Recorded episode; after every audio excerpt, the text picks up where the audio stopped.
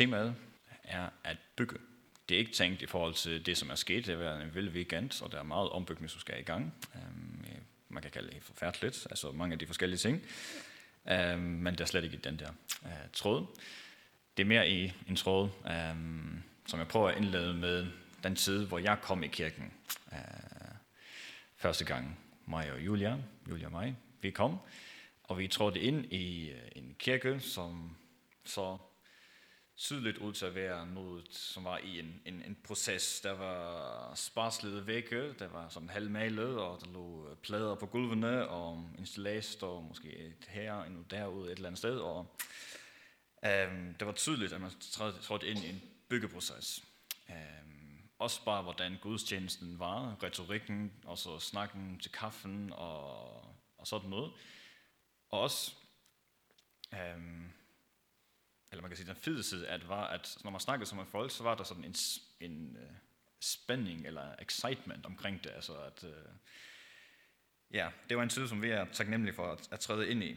Um, og, og, og det er alt godt om det. Det kommer jeg også til at påpege. Men så skal man også vente på den anden side, for det er, at vi bygger på mere end, end kun på den her ene måde i vores øh, liv. Vi bygger på mange forskellige måder.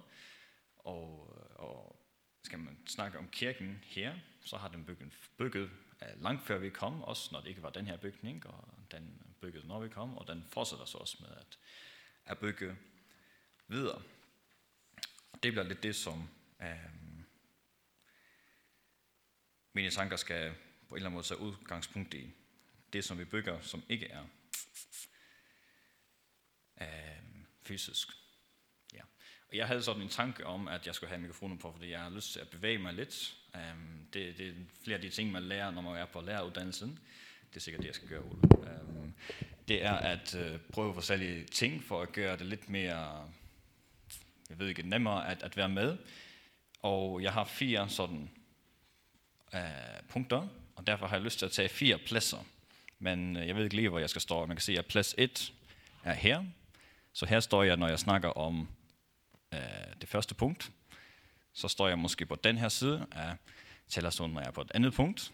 Jeg står på den her side, når jeg er på det tredje punkt, og så går jeg på den anden side af skærmen, når jeg er på mit fjerde punkt. Så prøver jeg at flytte mig lidt rundt, og så fordi jeg henviser igen til de andre punkter, og så bliver det lidt sådan, Julia fortalte mig i går, at det er meget forvirrende at lytte. Så tænker jeg, nu prøver jeg at gå op igennem punkterne, så kan I se ligesom, hvor jeg er i prædiken, når jeg henviser osv. Mm-hmm. Det er i hvert fald tanken, så får vi se, hvordan det fungerer. Om jeg ser dum ud eller hvad. Så kan I i hvert fald få en sjov formiddag. Um, ja. Fint. Så er den kommet. Ja? Okay. Ups, jeg skal bare den vej.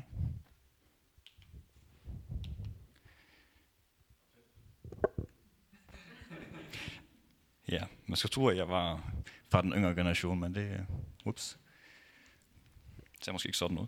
Så, punkt 1, det er opsamling fra sidste prædiken, mm-hmm, og lidt sammenbinding til den her. Punkt 2, det er at bygge sammen med Adam og Cain. Og punkt 3, det er at bygge sammen med David. Og punkt 4 handler om Jesus. Mm-hmm. Så går vi i gang og er klar, tænker jeg. Øhm, jeg er lidt sådan begrænset med handler lige nu. Jeg kan godt have en tredje, hvis det var.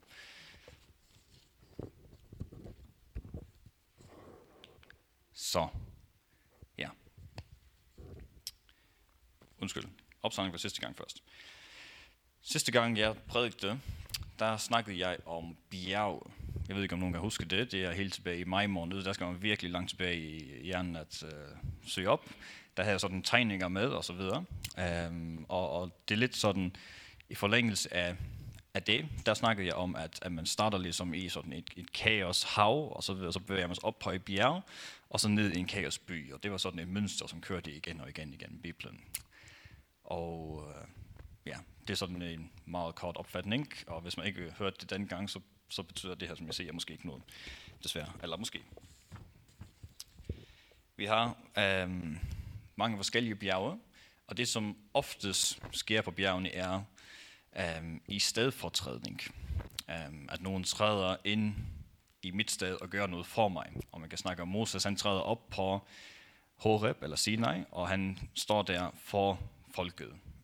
Eller at, uh, at uh, man kan snakke om, at uh, David han kommer op på Sions bjerg og, og gør noget præstetjeneste der, altså indsætter uh, Jerusalem som øh, hovedstad op på bjerget. Det gør han så også i stedet som stedfortræder for folket. Og vi skal se på salme 24. Ja, den der. For den har lidt omkring det her. Hvis vi kigger på vers 3, så står det, Hvem kan drage op til Herrens bjerg? Hvem kan stå på hans hellige sted? Der kommer så en liste. Det kan den, som har skyldfrie hænder, et rent hjerte, den, som ikke farer med løgn, som ikke svær falsk. Han henter velsignelse fra Herren og er retfærdig hos sin frelseskole. Den, som har skyldfrie hænder, den, som på en eller anden måde ikke laver noget forkert, han kan komme op på bjerget. Hvis vi laver en håndsoprækning, hvem har ikke gjort noget forkert, så tænker jeg, at, øh, at hænderne ser ud, som de gør lige nu. Fint, det gjorde jeg godt. Og derfor er det ingen, som kan drage op til Herrens bjerg.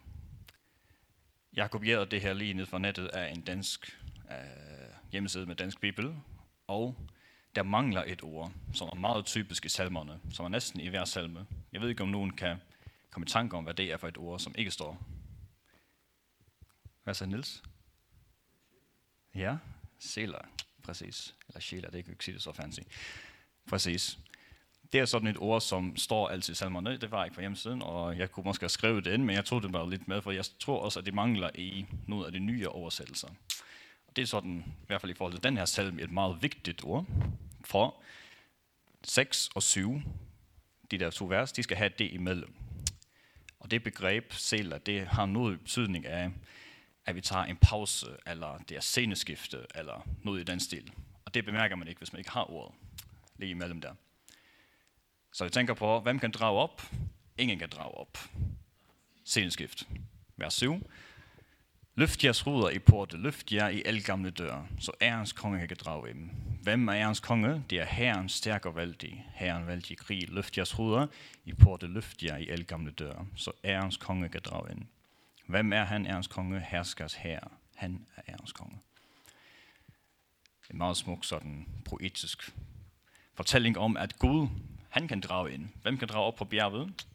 Ingen kan drage på bjerget. Sindskifte, jo, ingen kan drage op. Porterne, de åbner sig. De er gudsingerne. drage ind.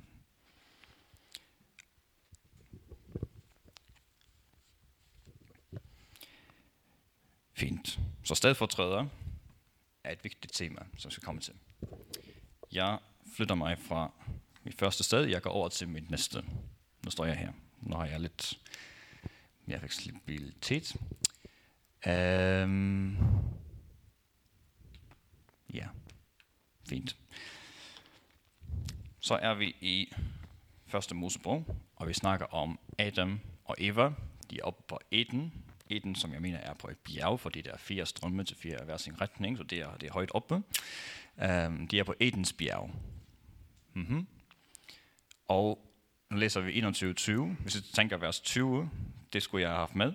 Der står, at øh, Gud, han, øh, eller Adam, undskyld, at han gav navne til alle de forskellige dyr, og der var ingen, som var en god hjælper til ham. Og hvad så? Jo, Gud, han byggede kvinden. Gud, han byggede kvinden til ham. Og det står jo i vers 21-22. Der lod Gud Herren en tung søvn falde over Adam, mens han sov, og tog han et af hans ribben og lukkede det kød til det. At det ribben god Herren havde taget af Adam, byggede han en kvinde og førte hende til Adam. Af Gud byggede kvinden først og fremmest.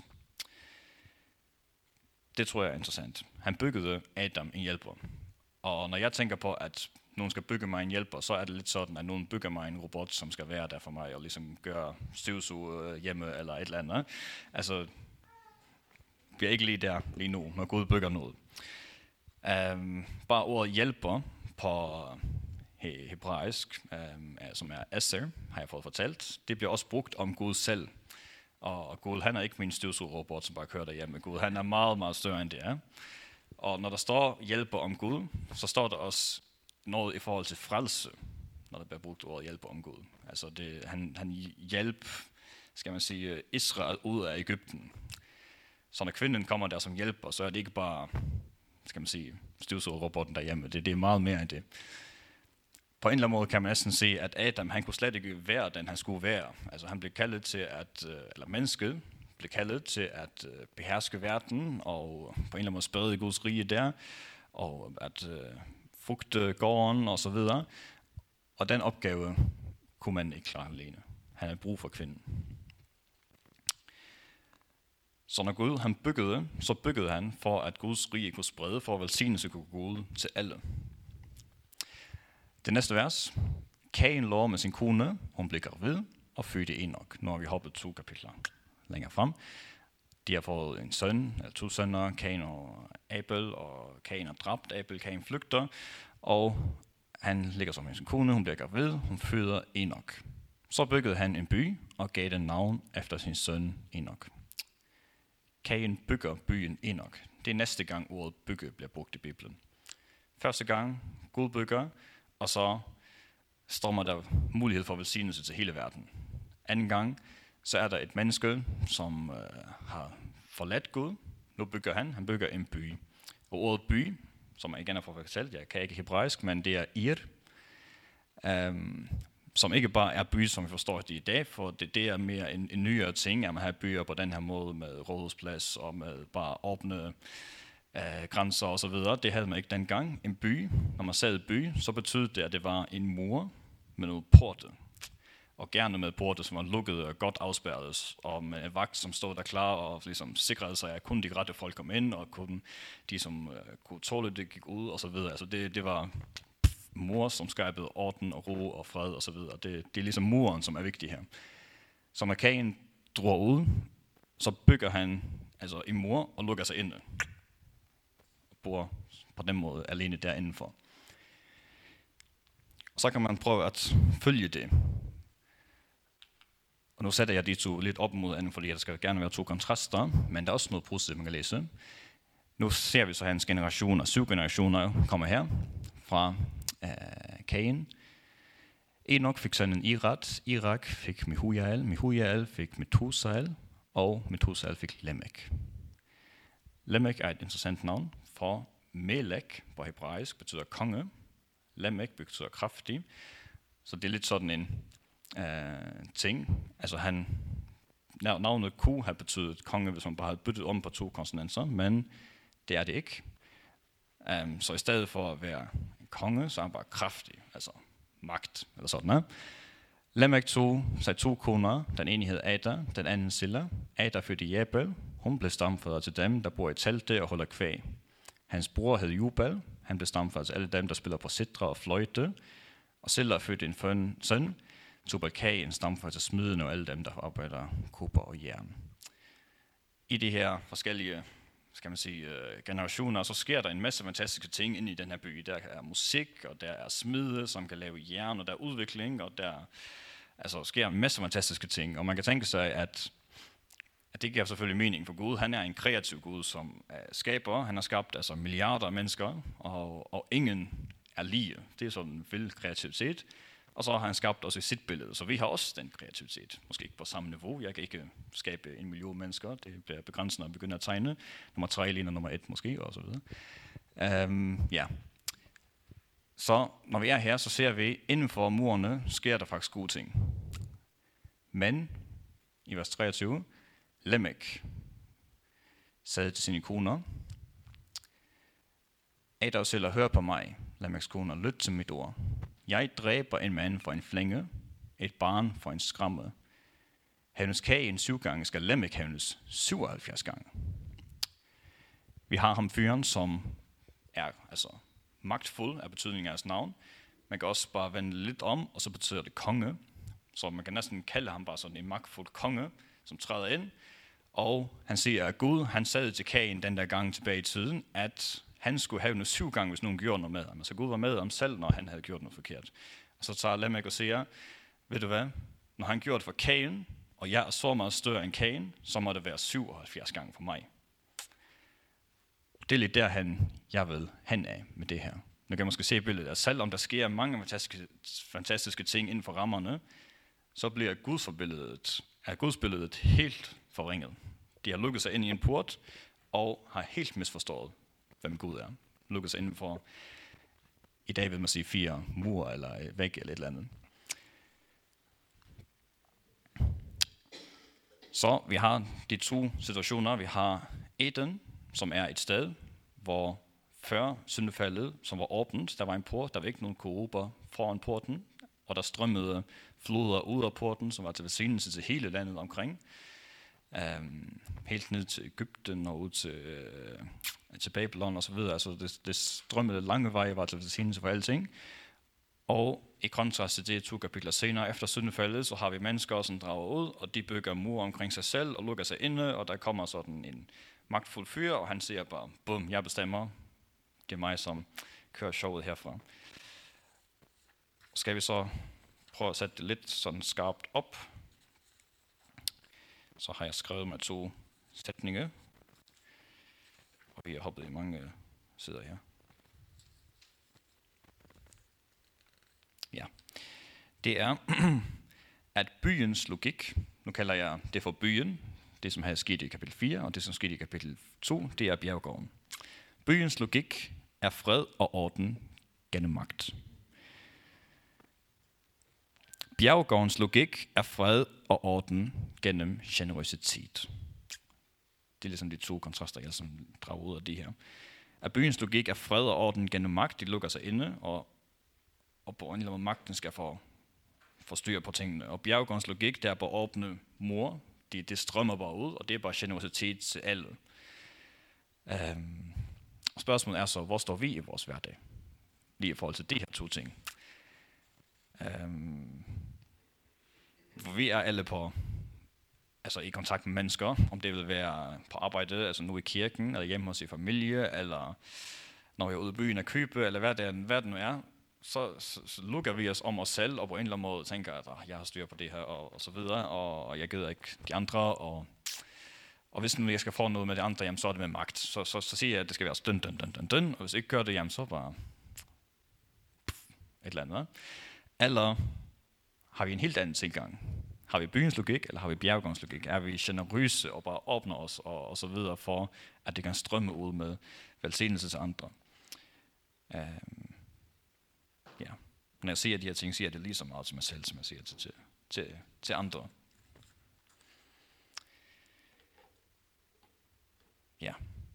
Bare sådan en vigtig, næsten en fodnål, ikke det et tal på, en fodnål nedenunder, så Gud er grunden til, at der er ressourcer nok til velsignelse. Hvis vi tænker på Edenskov, Gud var der. Vi tænker på byen, Gud var der ikke. På samme måde i hvert fald. Ja. Gud er ressourcen, det er vigtigt også at have med. Men der skete den ting, at øhm, første Mosebog 3, det næste vers her, 23-24, at efter at mennesket havde syndet, så står der, at Gud sendte dem ud af Eden, have, at dykke af jorden, altså det som var længere ude. Han jo mennesket ud, og øst for Edens have anbragte han kiroberne, og han lynede flammesvær til at vogte vejen til livets træ. De bliver sendt ud af porten, porten bliver lukket. Puff. Skal vi så træde hen igen til øh, salm 24 i første punkt. Men så var det nemlig, hvem kan træde op på bjerget, hvem kan komme ind gennem porterne? Det kan ingen. Men åbner jer porte, fordi Herren, han kan drage ind. Der er en i stedfortræder, som kan træde ind. Men hvem er han? Så slipper jeg lige der, jeg flytter mig væk fra punkt 1 igen. Og så er det faktisk fint, at jeg står her, for vi skal over i plads 3 nu. Jeg er lidt færdig i plads 2, men så skal jeg lige sådan bygge en bro, så måske jeg kan sprede benene lidt, så står jeg lidt i begge lejre. Um, ja. For hvem kan drage på bjerget? Det er spørgsmålet, og Bibelen giver flere svar på det. Ja, jeg, jeg står ikke med at sprede det, det føles lidt forkert. Eller mærkeligt. Øhm, præsterne, det er dem, som oftest øhm, forsøger at gøre det. Øhm, og præsterne, det er sådan nogle fyre, som, som kommer efter, at Israel er draget ud af, af Ægypten, og Moses han på en eller anden måde får sat en organisation på Israel. De får et tabernakel blueprint fra Gud, og nu skal I bygge et tabernakel, og der skal I indsætte præster, og det er en hel øhm, slægt, som hedder Levis slægt, som skal være præster, som også bliver nævnt levitterne.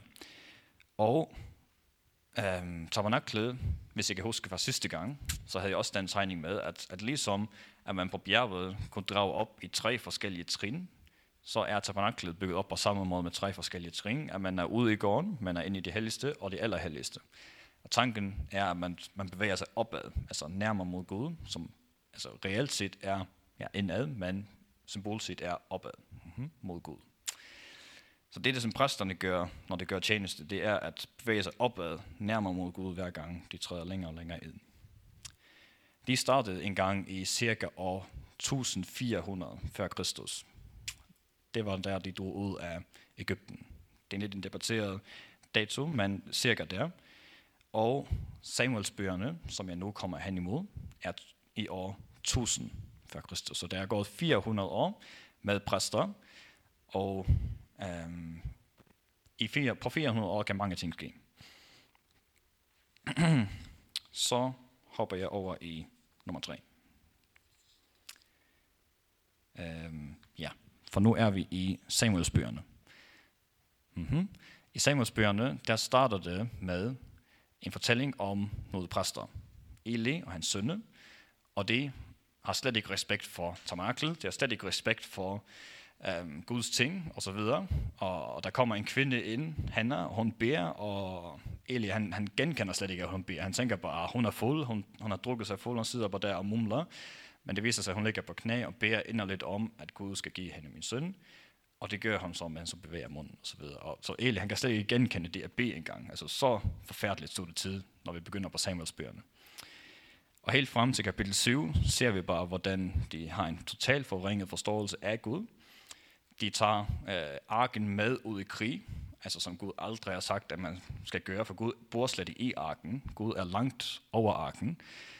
Um, og, og de tager det med ud i krig, og filisterne de besejrer dem og tager Gud med over i deres lejr, altså arken. Det som israelitterne tænker er Gud, og de er bare skuffede og ked af det osv., og, så videre, og, og det, det er bare helt en forkert forståelse af det.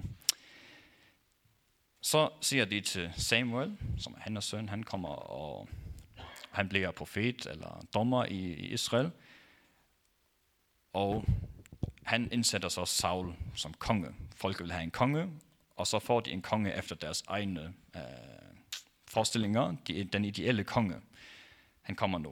Og han er der så i, i et, par, et par år, men han viser sig ikke til at være den. Det, som mennesket har for øje, det, som er den gode konge for os, ligesom de andre nationer. Nej, det fungerer ikke så er der fra kapitel 16 og til 31 sådan en nedadgående tendens, hvor Saul han bliver bare værre og værre og værre, og David, han kommer parallelt og bliver faktisk virkelig. Han ser god ud. Vi skal læse et vers i Samuelsbøgerne. Og nu er vi i, i den der tid hos Eli og hans sønner og så videre. Mens de bliver frataget deres privilegie, ser Gud det her. Han siger, jeg vil lade en trofast præst fremstå. Altså, I, Eli og dine sønner, din slægt osv., I mister jeres privilegie. I kommer ikke til at være præster længere. Men jeg vil lade en trofast præst fremstå, som skal handle efter mit ønske og min vilje. Og flere oversættelser siger også, jeg skal lade en præst fremstå, som er efter mit hjerte. Til ham vil jeg bygge et hus, der står fast, og han skal altid have sin gang for mig ansigt. Mm. Der skal komme en præst, som skal gøre tjenesten godt. En præst efter mit eget hjerte, siger Gud til ham. Fint. Så vi skal kigge lidt på David.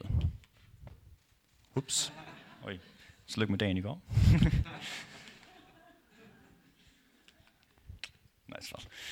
Undskyld. Øhm, ja. Vi skal kigge lidt på David i 2. Samuels bog, kapitel 5 nu, for det at David, han er blevet konge. Altså, Samuel, han har ligesom fået Saul væk af tronen, og han, han dør, og, og David, han kommer, han kommer til. Og nu skal David være konge. Og hvis jeg så hopper helt over i ja, toren, det var bare i toren, med Kane og Lamech osv., så så snakker vi lidt om, hvordan byens logik var der, var der og bjergårdens logik. Den refleksion tager vi lidt med os over i plads 3, fordi at nu er David i den position, at han har været i Hebron som konge, og det var han ikke så glad for, fordi Jerusalem, det skulle blive den store sted. Det var på Moria bjerg, hvor Abraham var. Der skal vi op, og der skal vi ligesom indsætte Guds øh, tabernakel, og gerne bygge ham et hus der. Ønsker David at bygge et hus til ham. Der står så i kapitel 5, at David blev mægtigere og mægtigere. Herrens hersker Gud var med ham. Tyros konge Hiram sendte folk til David med cedertræ og tømmer og mur, og de byggede et hus til David. Sådan en lille note her. At der kom et menneske, en konge fra et andet sted, og byggede et hus til David. Måske når vi har refleksioner fra den anden, måske en alarm skal i gang, når et menneske bygger noget der. Måske. Der forstod David, at herren havde sikret ham som konge over Israel. David han tænker, uh, det her, det er noget godt, at Gud han har velsignet mig. Opredet hans kongemagt for sit folk Israels skyld. Efter David var kommet fra Hebron, tog han flere medhustruer og hustruer. Det lød ikke så godt. Fra Jerusalem og fik flere sønner og døtre. Og så hvis vi tænker tilbage på plads 1, hvem ligner David nu mere? Er han mere i den bjerggårdens logik, eller er han tættere på byens logik? Han har fået bygget sig sit egne flotte øh, palads fra en anden konge, og han har taget sig en masse forskellige koner, og ligesom han er glad for, at kongemagten, den er min. Og så glæder sig over det. Spørgsmålet er, hvem han ligner mest.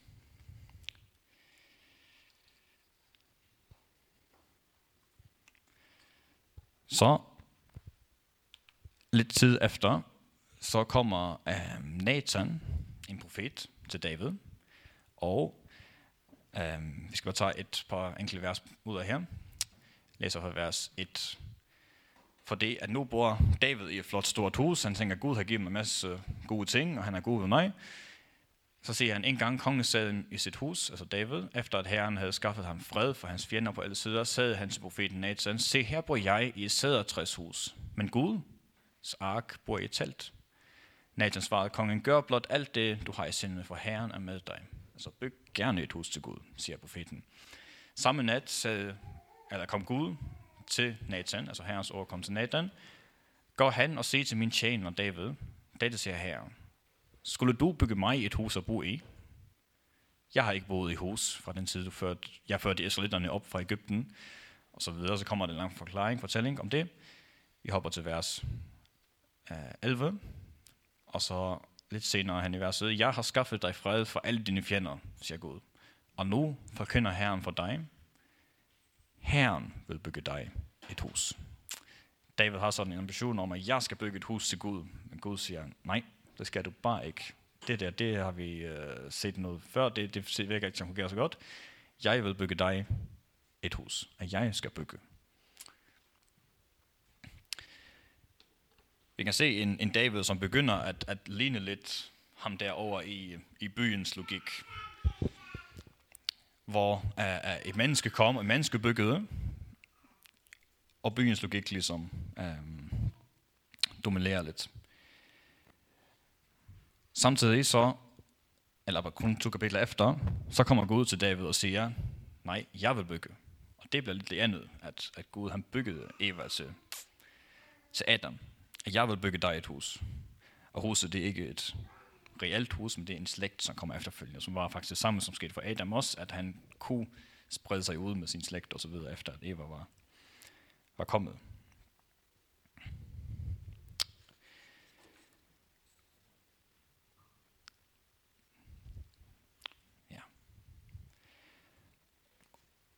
Førhen så læste jeg et vers fra 1. Samuels bog 2.35, hvor der skulle komme en præst.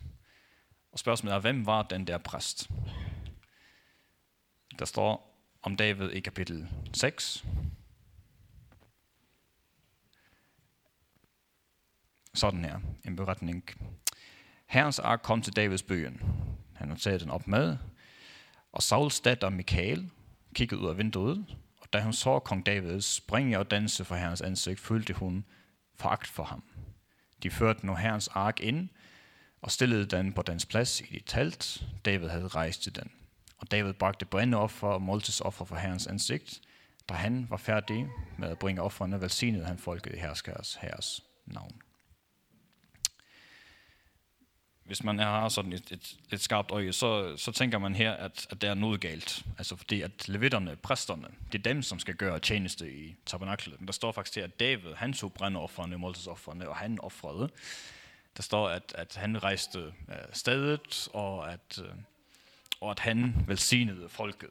Og det er alt det, præsterne skal gøre. Det bliver altså ikke givet nogen kommentar om, at det, at det var noget skidt, men det, som jeg tænker er interessant så er, at han bliver salvet til konge, og når jeg snakkede om 1. Samuelsbog 2.35, jeg nævnte før han, at der skulle komme en præst, som skulle blive salvet, så har vi nu en salvet David, og vi har ham indtaget en, en præstagtig rolle i, deroppe.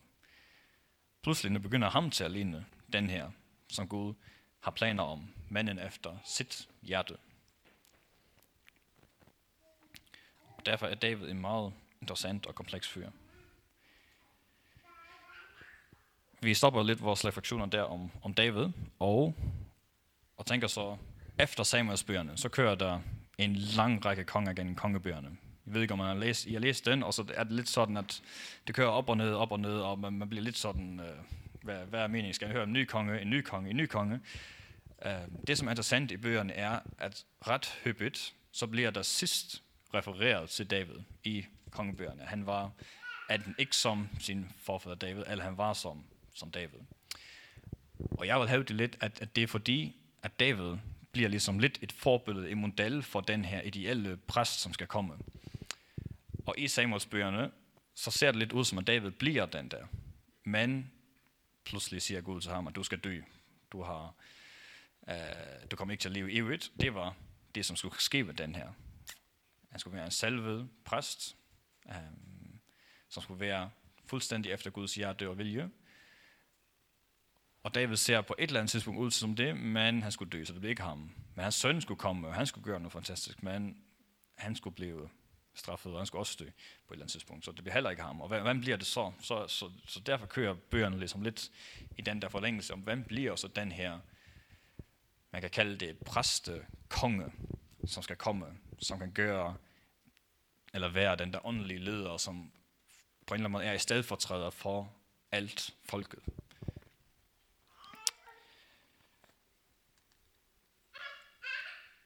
Så når jeg har stået i plads 1 og plads 2, altså de her to pladser, så er det lidt sådan sat et problem frem. Vi har, altså problemet der, hvem kan komme op på bjerget? Altså, hvem kan komme op på bjerget? Ingen kan, det er kun Gud, der er kun en i stedet for som kan. Så har vi de her to forskellige logikker, altså, og han må gerne høre hjemme i bjerggårdens logik. Det fungerer ikke i byens logik, hvor bare Lukas ind i sig selv. Og nu har vi så David, vi har fundet faktisk en model. Det er en, som faktisk kan, som man skal ligne ham her. Men altså evigt, og han skal, det skal være mere end, end det. Han skal ikke bare sådan dø og have sådan et halvflot kongerige og så videre. Det skal blive meget mere end det. Således, med David som model, kan vi træde ind i det nye testament. Så er vi kommet helt ud til, til siden. Der bliver der nemlig refereret ofte til, at Jesus, Davids søn, han er kommet. Uh, der var han, langt om længe. Derfor bliver Jesus sådan et, et samlingspunkt, om man kan kalde det sådan. Han bliver ligesom centret. Han kan det, som ingen anden kunne. Altså vi snakker om, hvem kan drage op på bjerget? Jesus kan. Hvem kan leve i bjerggårdens etik hele tiden? Jesus han kan. Hvem kan være den ideelle forbøde, for, som David på en eller anden måde skulle have været, men slet ikke blev? Det kan Jesus.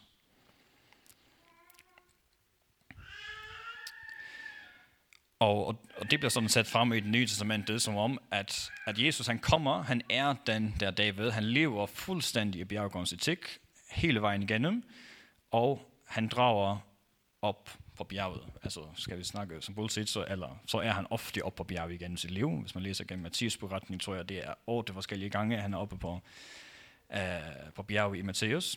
Og selv Golgata er sådan på en på færøsk lyder det lidt som et bjergord. Jeg ved ikke lige, hvad det er på dansk, men altså, han drager ud med Golgata og op på det, og bliver korsfæstet op på bjerget, så ned i graven igen. Og så, når han rejser, sig, rejser op, så møder han altså, disciplene oppe på bjerget, og så himmelfarten igen. Altså det, det er hele tiden reference til, han er den, som drager op på, på bjerget, og han kan gå helt op, altså op på bjerget og gå op til Gud i himmelfarten. Og sådan er Jesus den i stedet for træder. Men, skal man sige, øh, i Nye Testamentet, så har man også den erkendelse af bjerggårdens etik og byens øh, logik, hvor mennesker er generelt bare forstyrret af byens logik. At, at om vi vil det eller ej, så er vi forstyrret af det, og vi bliver, altså på en eller anden måde kan man sige, på engelsk, we're bent towards it. Altså, vi er lidt sådan fordrejet imod den der. Selvom vi forsøger at, at komme der og tænker, at det er et godt ideal, så, så, så kom. Altså, lidt sådan, at man er lidt sådan strammer i højre side, at man er på, jeg ved ikke, man strækker ud. Det går ikke. Altså, man, er, man falder lidt den der hele tiden. Og, og Nye der ser det meget um, sådan firkantet, at, at det går ikke med byens logik. Byens logik, den forkaster Gud. Den, den skal vi slet ikke have. Og derfor er der på den måde ikke noget håb.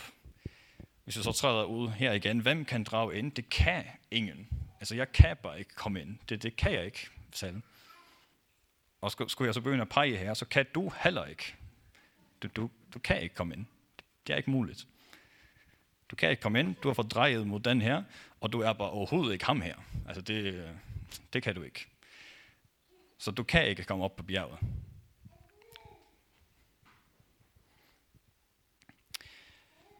Det som så er det fantastiske, er, at Jesus, han er i stedet for træderen.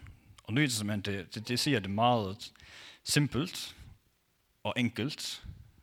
Og hvis jeg siger det på latin, så er det gratia. Hvis man siger det som et, jeg tror det er udsagsled, så er det gratis. Det kender vi på dansk, og alle de går ned i butikker, som har det der ord hængende op på. Gratis. Det kender vi godt. Når vi er noget gratis, det skal vi have. Jesus han bruger det samme, eller den latinske bibel bruger det samme ord. Gratis. Jesus er gratis. Det koster ikke noget. Nåden er fuldstændig gratis. Og derfor er det fuldstændig åben for alle at have Jesus som sin i stedet for træder. Den der ideelle, skal man sige, Davids model, skal man så ham her, han kan det. Han har været deroppe i den rette øh, etik og i den rette model. Han har gjort det, og det er kun ved tro på ham. Jamen, så står du faktisk også her, og du bliver på en eller anden måde givet hans retfærdighed, som er sådan en vild ting at tænke over. Altså, at, at Gud ser dig igennem hans øh, retfærdighed. Kun ved tro på ham. Så er der noget vers i Nytestamentet, som også er sådan lidt vilde i min optik. I 1. Peters brev står der, I er en udvalgt slægt, et kongeligt præsteskab. Ikke kun nok med, at han var den der præst, som kunne gøre det, men altså, jeg bliver, det bliver sagt det lige præcis det samme om mig. Som bliver, altså, når jeg tror på ham, så er jeg en kongelig præst.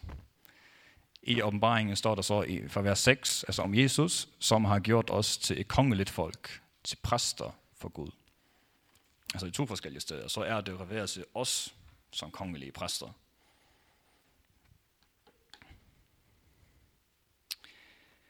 Og det, som jeg særligt øh, glædes over med det her, altså, det er, at, at den kongelige præst, han var nemlig, ja, går her, den kongelige præst, han var nemlig altså sådan modellen, den som skulle i forbindelse med Gud. Han skulle drage op på bjerget, være i bjergårdens logik, um, og, og på en eller anden måde kunne leve i relation til Gud. Og det var det helt store. Bare at være sammen med Gud. For Gud er kilden til liv. Han har skabt liv. Han er kilden til godhed, barmhjertighed, kærlighed. Og så går jeg tilbage her. Gud er kilden til generositet. Han er ligesom den store ressource, som man kan drage i der er simpelthen uendeligt at få fat i. Og derfor er det uendelige ressourcer for enhver kongepræst.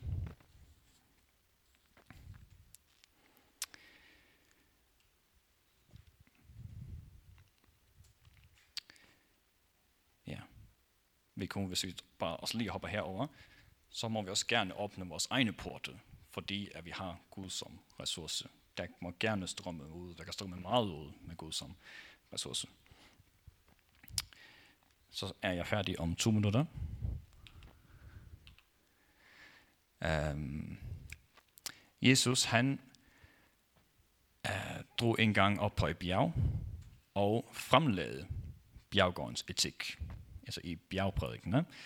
Så nu er vi derover. Jeg bevæger mig igen, men uh, vi er derover.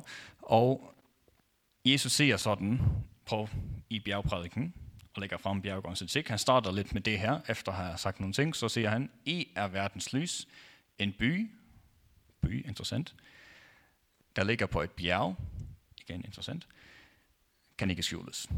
En by, der ligger på et bjerg, kan ikke skjules. Og det er lidt det, som Gud så gør igennem kirken. Os andre kongepræster, som har fået det ufattelige høje status, bare givet gratis, gratia, af noget. At Gud igennem os bygger en by på et bjerg, og man kan se, at, at alle de gode ting, som sker i byens logik, den var ikke god nok, men det drager han ind i alt det gode derfra, og bygger noget helt nyt. Med bjerggårdens etik. Og derfor prøver jeg sådan at omskrive verset lidt med mine egne tanker, altså, og, og det gør man ikke, når man læser Bibelen, læser sine egne tanker ind i.